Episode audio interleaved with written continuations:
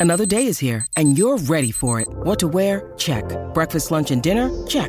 Planning for what's next and how to save for it? That's where Bank of America can help.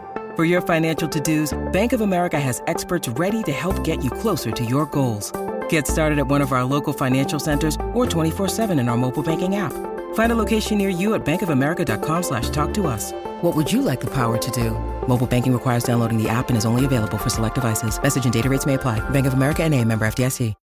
When you need mealtime inspiration, it's worth shopping Kroger, where you'll find over 30,000 mouthwatering choices that excite your inner foodie. And no matter what tasty choice you make, you'll enjoy our everyday low prices, plus extra ways to save, like digital coupons worth over $600 each week. You can also save up to $1 off per gallon at the pump with fuel points. More savings and more inspiring flavors make shopping Kroger worth it every time. Kroger, fresh for everyone. Fuel restrictions apply.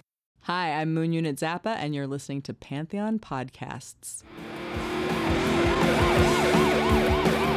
History in Five Songs. With host Martin Popoff. A production of Pantheon Podcasts. Let's rock out with Martin. Yes, indeed. Martin Popoff here, back with another episode of History in Five Songs with Martin Popoff, brought to you by the good people at Pantheon Podcasts. Pleased as always to be part of this uh, vast and always growing cabal of uh, of music experts doing podcasts over there at Pantheon. Uh, just to shout out to the uh, arrangers of uh, Rockin' Pod, that's coming along nicely. That's uh, that's coming up in March. in Nashville. Um, but yeah, so this is episode 191 I'm calling this Bands with Outside Lyricists. Uh, and I'm going to talk a little bit about what I think of this. And there's various ways. We're going to get to the end and notice that there are, you know, various degrees of this. But I wanted this to be the ones that are are really seriously into the business of uh, of being this concept. And definitely all of these uh, fit that bill. But yeah, so you know, I've I'm I'm conflicted uh, up and down on this whole thing. I mean, I probably could do a whole uh, episode on the whole Desmond Child, Diane Warren thing. Uh, Bryan Adams and Jim Vallance, that whole that whole outside writer cabal thing where they come in and they're kind of parachuted in and they're just doing doing kind of hits for these bands and they could be with whatever. That's a whole nother thing. That's a whole nother complaint. These are all examples where I'm not, I, I feel like I'm not really complaining about what's going on here. There's going to be a bit of that, but uh, I'm going to, you know, more or less justify what's going, going on here. So this is, and there's not a lot of examples of this. Um, you know, I did a bunch of research and, and um, it's something that happens a lot more uh, early on where it is more like say the 60s and 50s where it is about those specific songs. And it's not it's not essentially a, a team. Uh, sometimes it works in works out that it's going to turn into a team but it's it's still more about writing jingles and hits sort of thing. And um, and so it's a little more fragmented but we do have a few of those in honorable mentions as well. But uh, anyways take a listen to our first selection here and we shall discuss. This is cream with take it back where streams are red. I want to stay here and sleep in my own bed. Need all your loving, long blonde hair. Don't let them take me, cause I easily scared. Take it back, take it back.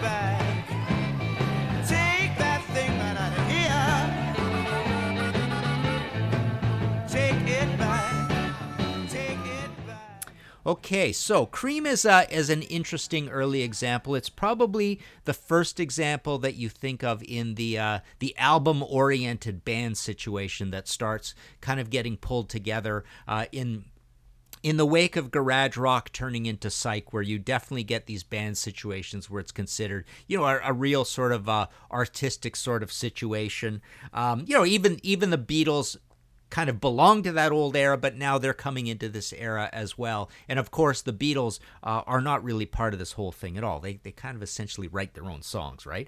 Um, but so the interesting thing about Cream, they only had the four albums. Granted, there were a lot of co- covers across these albums. There were a few different sort of writing situations, but the main thing is, is you've got this guy Pete Brown who teams up with Jack Bruce, so the bassist vocalist, um, and and writes the lyrics for these songs. Now, this guy he had this thing called the First Real Poetry uh, Band. Um, so yeah, uh, brought to the attention of Cream. Essentially, um, Jack Bruce uh, remarked at one point, he says, Ginger and Pete were at my flat trying to work on a song, but it wasn't happening. My wife Janet then got with Ginger and they wrote Sweet Wine while I started working with Pete. So basically, Pete and Bruce together, uh, you know, hits like I Feel Free, White Room, SWLABR, um, and Sunshine of Your Love, which is actually with, with uh, Eric Clapton.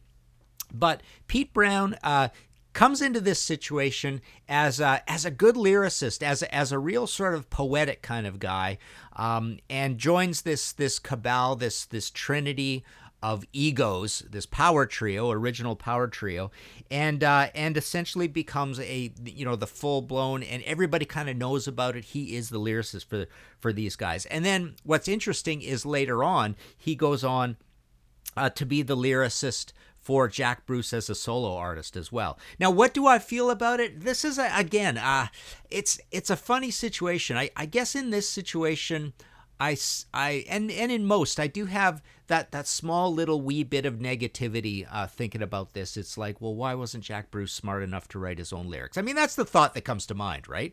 Uh, when you think of this. But um, I still feel like this is kind of like a '60s consortium, uh, you know, love-in kind of situation where, um, you know, an an artistic configuration. It almost reminds me of like. Um, art collectives, you know, modern art collectives in New York, sort of thing.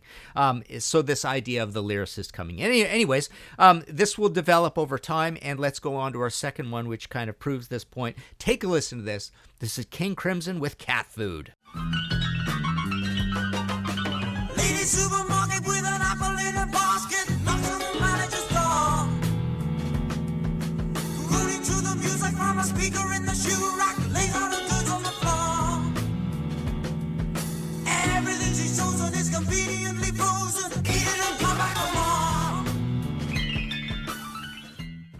All right, King Crimson in the wake of Poseidon. So the interesting thing here, so we're into the second album here with Cat Food. I, I wanted to pick something pretty immediate because they got some long, stretchy songs and a lot of instrumental passages, of course. But the interesting situation here is Pete Sinfield is writing all their lyrics essentially. So he's in there, he's literally in there as a band member. He's shown there as a band member. He's also a producer with the band.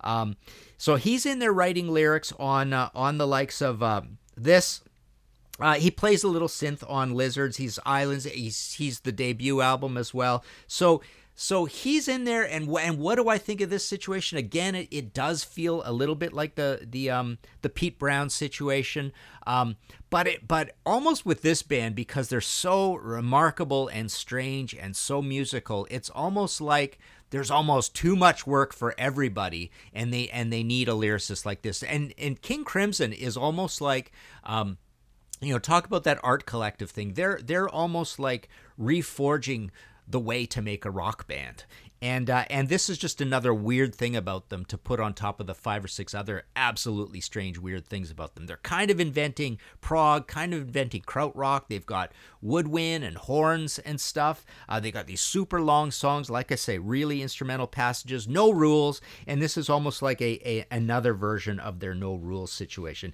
And Pete goes on uh, to write for ELP, a uh, little bit Roxy Music, PFM, the Italian prog band, right? Uh, he's got his his uh, solo album called Still. Um, Gary Brooker from Procol Harum. And then an interesting thing happens when Pete Sinfield's time is up in the band. You get Richard Palmer James coming in, and he becomes the writing partner of John Wetton. So you've got a similar situation where you've got, you know, before you had Pete Brown and Jack Bruce, now you've got John Wetton and uh, Richard Palmer James, and he's in writing on these tough, even more noise terrorist, kind of more aggressive albums with King Crimson as they move into this next phase. He's there on Lark's Tongue in Aspic, uh, Starless and Bible Black, and And red.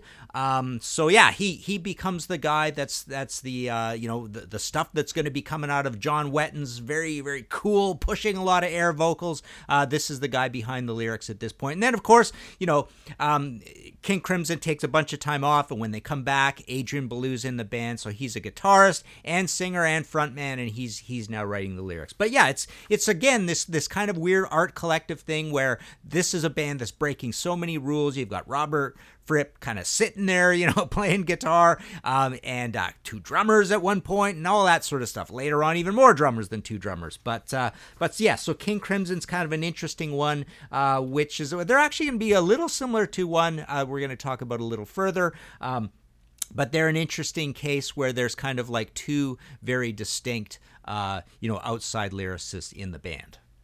All right, uh, this episode of History in Five Songs with Martin Popoff is sponsored by BetterHelp. Without a healthy mind, being truly happy and at peace is hard. The good news is therapy works. But what is therapy exactly? It's whatever you want it to be. Maybe you're not feeling motivated right now and would like some tools to help. Or maybe you're feeling insecure in relationships or at work, not dealing well with stress. Whatever you need, it's time to stop being ashamed of normal human struggles and start feeling better because you deserve to be happy. And now you don't have to worry about finding an in person therapist near you to help. BetterHelp is customized online therapy that offers video, phone, and even live chat sessions with your therapist. So you don't have to see anyone on camera if you don't want to. It's much more affordable than in person therapy, and you can start communicating with your therapist in under 48 hours. Join the millions of people who are seeing what online therapy is really about. It's always a good time to invest in yourself because you are your greatest asset. And special offer to History in Five Songs with Martin Popoff listeners, you can get 10% off your first month of professional therapy at betterhelp.com slash five songs. That's better, H-E-L-P.com slash five songs. Thanks again to BetterHelp for sponsoring this episode. Um, I wanted to add again, I know I've mentioned this before, um, but there was a nice testimonial that came in at one point um, that said, I want to once again give you feedback on your sponsor, BetterHelp. The therapy I have received in the last month has been better than any I've encountered over the last 30 years. You have a quality, life changing sponsor. Very cool. Hello, Pantheon podcast listeners. Christian Swain here to tell you more about my experience with Raycon earbuds. Our family now has three pairs of Raycon earbuds around the house, and my wife just grabbed a pair of the Headphone Pros to replace some headphones from a company that was double the price. And yes, she loves them. Now, if you haven't pulled the trigger on a pair of Raycons, or even if you have, but you're in the market for another pair because they're just that good, well, now is the time to check them out because they just launched their upgraded model of the best selling everyday earbuds. With Raycon's upgraded everyday earbuds, now you also get active noise cancellation, ergonomic design, and multi point connectivity that lets you pair with two devices at once. New quick charge function, three customizable sound styles, plus awareness mode. Available in a variety of vibrant new colors to complement any and all skin tones. I even have a pair of earbuds in a cool green color. I have tried just about every earbud known to humankind, and these Raycons are fantastic. Seriously, if you've been wanting to check out Raycons, there truly is no better time. You're going to ask yourself why you didn't check them out sooner, and Raycon offers a 30 day happiness guarantee. So, what are you waiting for? Go to buyraycon.com slash Pantheon today to get 20% off your Raycon order, plus free shipping. That's right, you'll get 20% off and free shipping at buyraycon.com slash Pantheon. Buyraycon.com slash Pantheon.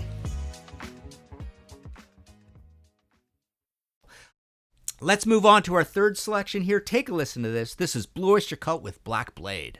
I have this feeling that my luck is none too good. This sword here at my side don't act the way it should. Keeps calling me its master, but I feel like its slave. Hauling me faster and faster to an early, early grave. All right, so this is a really special case. Um, at this point, we've got a band that is writing with a lot of different outside writers. This particular song is with Michael Moorcock. Uh, Eric Bloom is a big fan of. Um, Big science fiction fan, so Michael Moorcock science fiction writer. He does a lot of writing with Hawkwind, uh, but he does this song, and uh, and it's a collaboration. They do some stuff later as well. But um, this whole thing about a science fiction writer, this comes up again when later in their career they do a lot of lyrics with John Shirley. John Shirley becomes probably their most dedicated lyricist, actually. Their most dedicated outside lyricist that matches this King Crimson situation, this Cream situation, and what we're going to talk about moving forward as well. But Early on, you've got also got Richard Meltzer, who comes from that uh, that that rock critic world. Uh, you've got uh, Sandy Pearlman, who's their manager and producer. Now he's the guy who comes up with that whole Imaginos saga. So so there's all these Imaginos lyrics that are sprinkled throughout uh, the albums. You've got Patti Smith, who's in a relationship with Allen Lanier. Patti Smith needs no introduction. She's very famous. She writes a bunch of songs. And also on the woman front, you've got Helen Wheels, Helen Robbins, um, and she writes a few songs with the band as well, most notably Tattoo Vampire.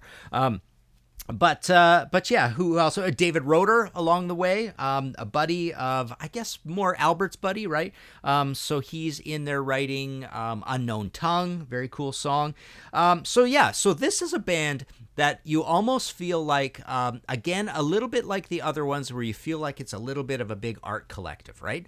Um, so so essentially these guys feel like they're part of the band and part of the whole spooky Blue Oyster Cult mythos that is put together. They're amazing, amazing lyrics, but these guys are so talented that you don't hold it against them. And plus, you almost feel like they could do their own lyrics, and and you know, granted, some of them do do their own lyrics uh, as as we go along. I, would say Donald is pro- probably guy most known for doing his own lyrics in the band, but essentially, uh, it it just feels like. Um, you know the quality that they get out of these people and the variety that they get out of them it's just this great cabal of writers as i've often called them. And you know i, I was actually going to do this episode um, and i can't believe i haven't done this but favorite lyricists of all time. You know blue oyster cult is always sort of mentioned uh, in this in this realm when i i do absolutely talk about my favorites. Um, so it's it's a funny thing. Um, we're, we're kind of doing a panel book right now blue oyster cult where i'm you know interviewing pan, a, a panel of experts on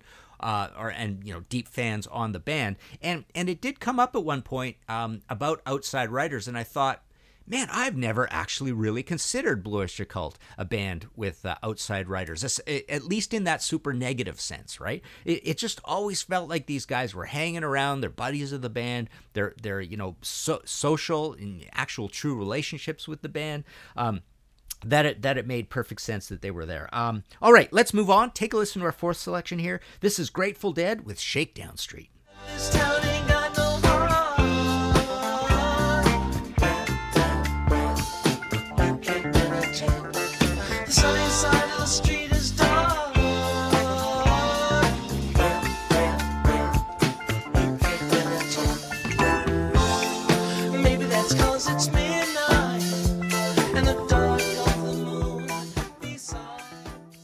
Okay, so this is definitely one of the bands that's uh, that's known for this. They're one of the most famous bands for this. And you're talking about two writers in in particular. You're talking about Robert Hunter and John Perry Barlow. Robert Hunter um, actually initially started off kind of in a different configuration, but then it quickly. I mean, I guess he started writing out out, out with Bob, um, and then um, he he kind of fell into writing with Jerry, and that's the way it was throughout the career. Legendary, legendary, huge banks of songs. He's essentially um, you know, th- their most important uh, lyric writer, great lyric writer. Uh, he's done his own albums, of course. Um, but he's he's really considered part of the cabal, part of the band. Um, and more more than a lyricist, I think he's he's you know you, you could say he's kind of a poet, right? Um, but essentially, uh, so he's in there writing a lot of stuff with Jerry, um, and then John Perry Barlow kind of kind of falls in, like I say, with writing a lot with uh, with Bob, and then later on in the career, you you see kind of a shift where there's a lot more songs with uh, John Perry Barlow. Man, that guy has had such a crazy history. Um, but uh, but yeah, so so this is a band, uh, kind of an odd situation where you've kind of got uh, two uh, main uh, these outside writers. I mean, what do I think of it here? Again, it, it's almost like the the legend is so set in time for these guys to be doing this. Um, what am I trying to say? It, it's almost like you can't see the Grateful Dead any other way. Um, it's you know again you, you just you just think of those rooms full of people and uh, and you, and they're picking the best stuff. And Jerry is such a such a musicologist. He's so into the history of bluegrass and and the blues and all this. And you can tell by how many covers there are on Grateful Dead live albums and Jerry Garcia live albums, studio albums for that matter. Um, and and it's almost like so sometimes you you you give these people the respect and say they they have their hands full anyways um, and this is this is great stuff here. Uh, let, let's let's use it. You know this this goes back to the blue oyster cult thing uh, again as well where you know you, you almost feel that um, again you feel like they could come up with their own lyrics but something gets presented to them and it's better and so they even put aside this thought that maybe they were going to write their own lyrics, but we have this. This is really good. Let's go with this. So so it's it's in a way it's putting aside your ego when you don't write your own lyrics and and what you're saying is in essence the end result the art is what matters the most so we need so we need to essentially um, you know use the best stuff and if i didn't write it that's fine um, and then you know something I, I haven't brought up here is is just the strangeness the idea when you have this situation where it's not the lead singer writing the lyrics. So so the you know the words coming out of the lead singer's mouth are not his thoughts right? Which is quite quite odd. So there's a whole subset and I can get into a bit of that in the honorable mentions. But there's this whole weird dynamic of sitting there watching a lead singer up there singing stuff that that isn't theirs right um, which is kind of odd. So, yeah, I mean, if if it's not an outside writer, like in these special, you know, situations that are that make up this episode, if it's not an outside writer, it usually is the lead singer. But that's another subset, and we'll mention a few of those guys. You know, a few of those bands where it's not the lead singer, but it actually is a performing uh, member of the band. Um, but yeah, um, how did this work? So, uh, so. Uh, Robert Hunter uh, he he actually went on and worked with uh, with Bob Dylan as well, and eleven different Jim Lauderdale albums. Uh, so and yeah, like I say, I've I've owned some of his his um, albums. Uh, his his own studio albums as well. Um, so he's done a lot, uh, you know, outside of the Grateful Dead, but absolutely, absolutely known for all these great lyrics uh, throughout the Grateful Dead. All right, let's move on to our last selection here. Take a listen to this. This is Max Webster with America's Veins.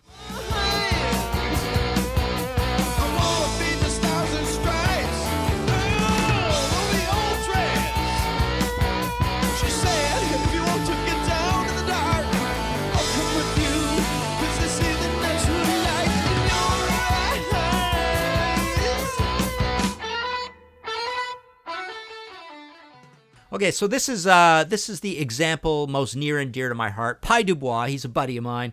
Um, and uh, I love Max Webster. You know, just an absolutely amazing band. Uh, but this is this is actually would I would you say this is the most pronounced version of this? Yeah. So King Crimson we had two, you know, and yeah, Cream didn't make a lot of albums. Grateful Dead's probably the the most glorious bank of lyrics of anybody doing this situation. Um, but but with Max Webster, so what you have is Pye Dubois wrote most of the band's lyrics. Terry Watkinson often would write his own lyrics, but Pye worked mostly with Kim Mitchell, who's the the main lead singer and the guitarist in the band, of course. And I love his lyrics to death. They're they're kind of like um, there's kind of like a a brightness, a cheeriness, a little bit of a Captain Beefheart to what he does. Um, but uh, but very poetic, very kind of hippie-ish as well. Um, and just really kind of uh, imagistic lyrics. Um, so so it's it's great that they've got this guy here. And again, it's the same situation. He's he's part of the band. He's there. He's really uh, like he's listed in in all the albums. He's pictured in the albums. Um, he had this very strange uh, sort of predilection for just repeatedly seeing the band live. Like he'd go on tour with them and he'd he'd watch the band uh, every night. So he he really loved this band um, that he was part of, and he's you know arguably he's the most important guy in the band. Now that's a contentious issue, right? Um, you know, I I do tend to go down this road where I think the lyrics the lyrics is the most important thing to me in a band. So so I, the only thing I can compare lyrics to is you've got lyrics, singing, guitar playing, bass playing, and drumming. Uh, you know, maybe keyboards kind of thing. So I, I, put it in there with with those those parts of a band and uh, you know songwriting sorry too as as well, right? So the so the musical songwriting. So um, but that's a nebulous one. That's that's a little bit hard to sort of. Well, I mean, it's not. Um, but still, I I believe that um, the lyrics are the most important part of of a record of an album to me. Um, so I, I love it when the lyrics are amazing, and I, I think it's really cool. And and so I guess one extra thing I, I'm just just coming to my mind, but I guess another uh, thing I'm trying to say here is that. Um, when the lyrics are so good and so plentiful, um, it's really cool. Like you're like you now really have way more respect for that guy as part of the band, sort of thing. Um, and Pye absolutely is a is a huge part of Max Webster. Uh, so America's Veins that was from High Class and Borrowed Shoes, but you've got you know the debut, this one, Mutiny Up My Sleeve, Million Vacations is my favorite.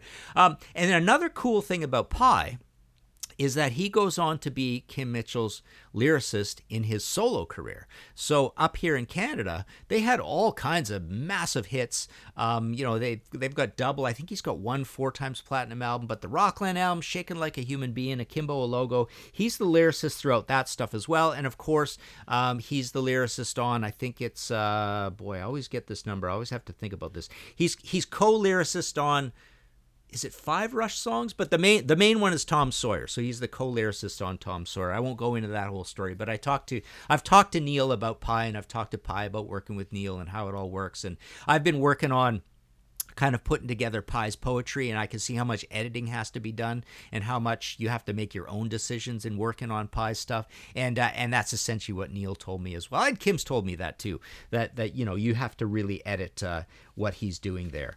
Um, so yeah, so there you go. Uh, these are these are the main examples I can think of. I mean, they're, they're well. I'm going to tell you a couple more main examples in my honorable mentions, but I'm just not big fans of some of these bands. But um, so so the other the other biggest examples of this, we're moving into our honorable mentions now. One of the massive, massive, massive ones is Elton John and Bernie Taupin, um, Meatloaf and Jim Steinman. Jim Steinman also wrote for Bonnie Tyler uh, and others. Uh, Savatage is a big one. So Savatage early on, Jon Oliva, the the singer, um, you know, wrote uh, wrote the lyrics essentially. Um, but then Paul O'Neill, manager, conceptualizer, Trans Siberian Orchestra, all that great talent. We lost him a little while ago.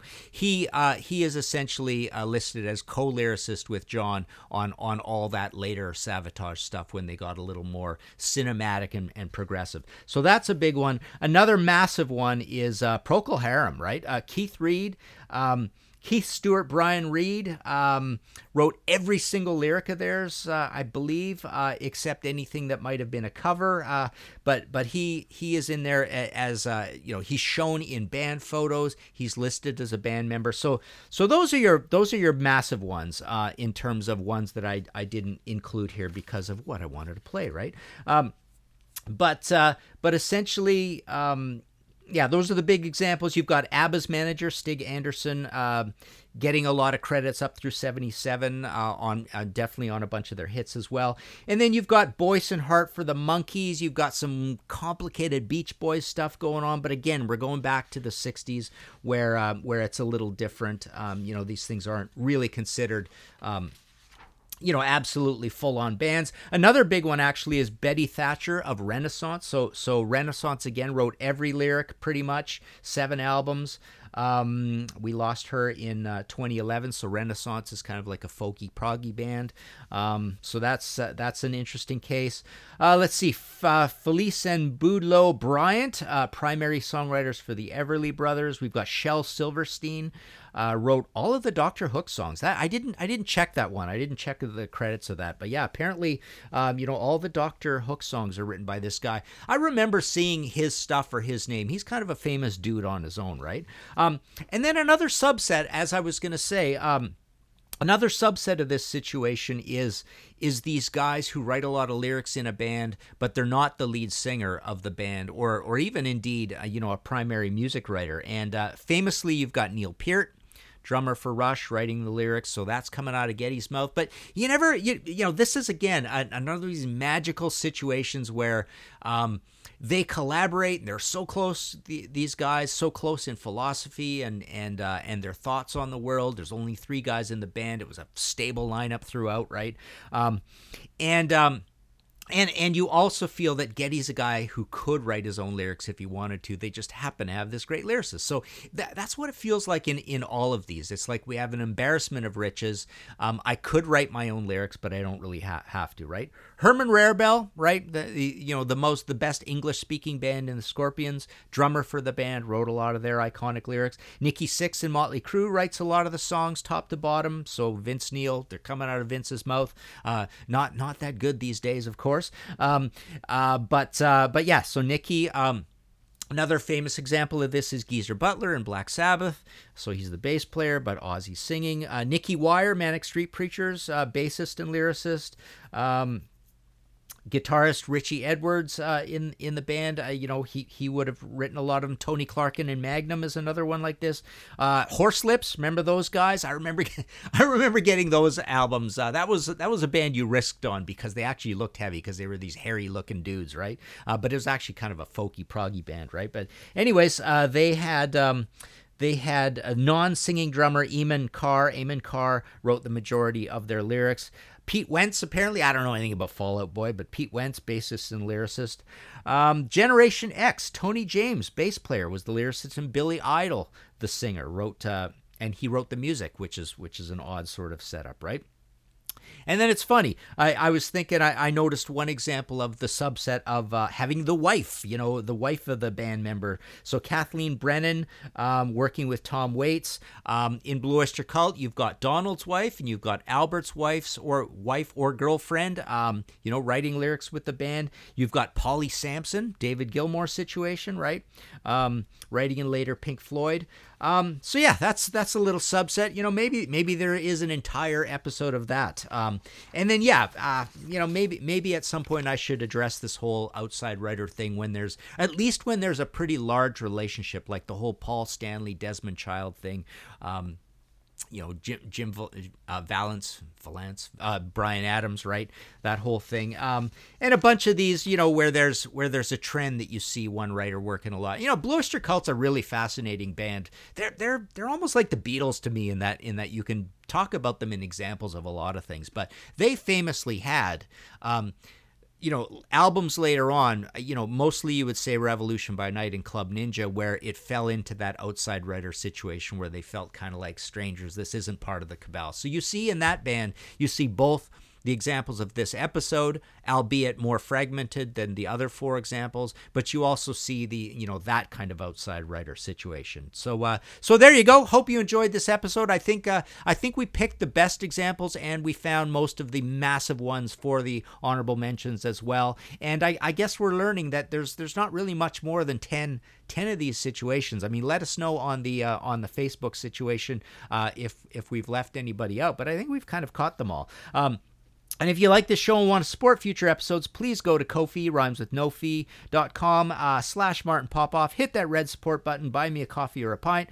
Uh, this week, I would like to thank Brian Balich, Lee Clifford, Stephen Deluxe, Tim Derling, David Fisher, Mike LeBrain, Monty Olson, Augustin Garcia de Paredes, Steve Polari, David Ria, Dan Rosenson, Brian Sager, David Shoemaker, Dan Spokereef, uh, John Stuckey, and Fede Vidalis. Uh, so thank you all very much. Uh, as usual, you know, I've got, uh, I've written a bunch of books. You can go to martinpopoff.com to see any of those that are in print. Uh, but right now, uh, the latest ones are the Bowie. I'm going to have the ACDC at 50 uh, shortly. Um, that may even show up uh, this week. Uh, ah, probably not this week, but that would be really nice to have come in. The Pink Floyd currently is completely out of print, out of stock. It, it was out of stock even before the release date, but there's going to be more of those in May. Um, but I probably shouldn't be talking about dates and stuff. I, I keep forgetting that with these podcast episodes, right? Uh, anyways, there you go. Go play some of this stuff. Go play some Max Webster. There's some uh, there's some good homework for you. Find all of our shows, notes, social, and links at www.pantheonpodcast.com or wherever you listen to great podcasts. All songs can be found for purchase on iTunes, Spotify, or Google Play. Please purchase these great and important tracks. Find us on Facebook at the RNRAP. We are on Instagram at RNR Archaeology. Tweet us at RNR Archaeology.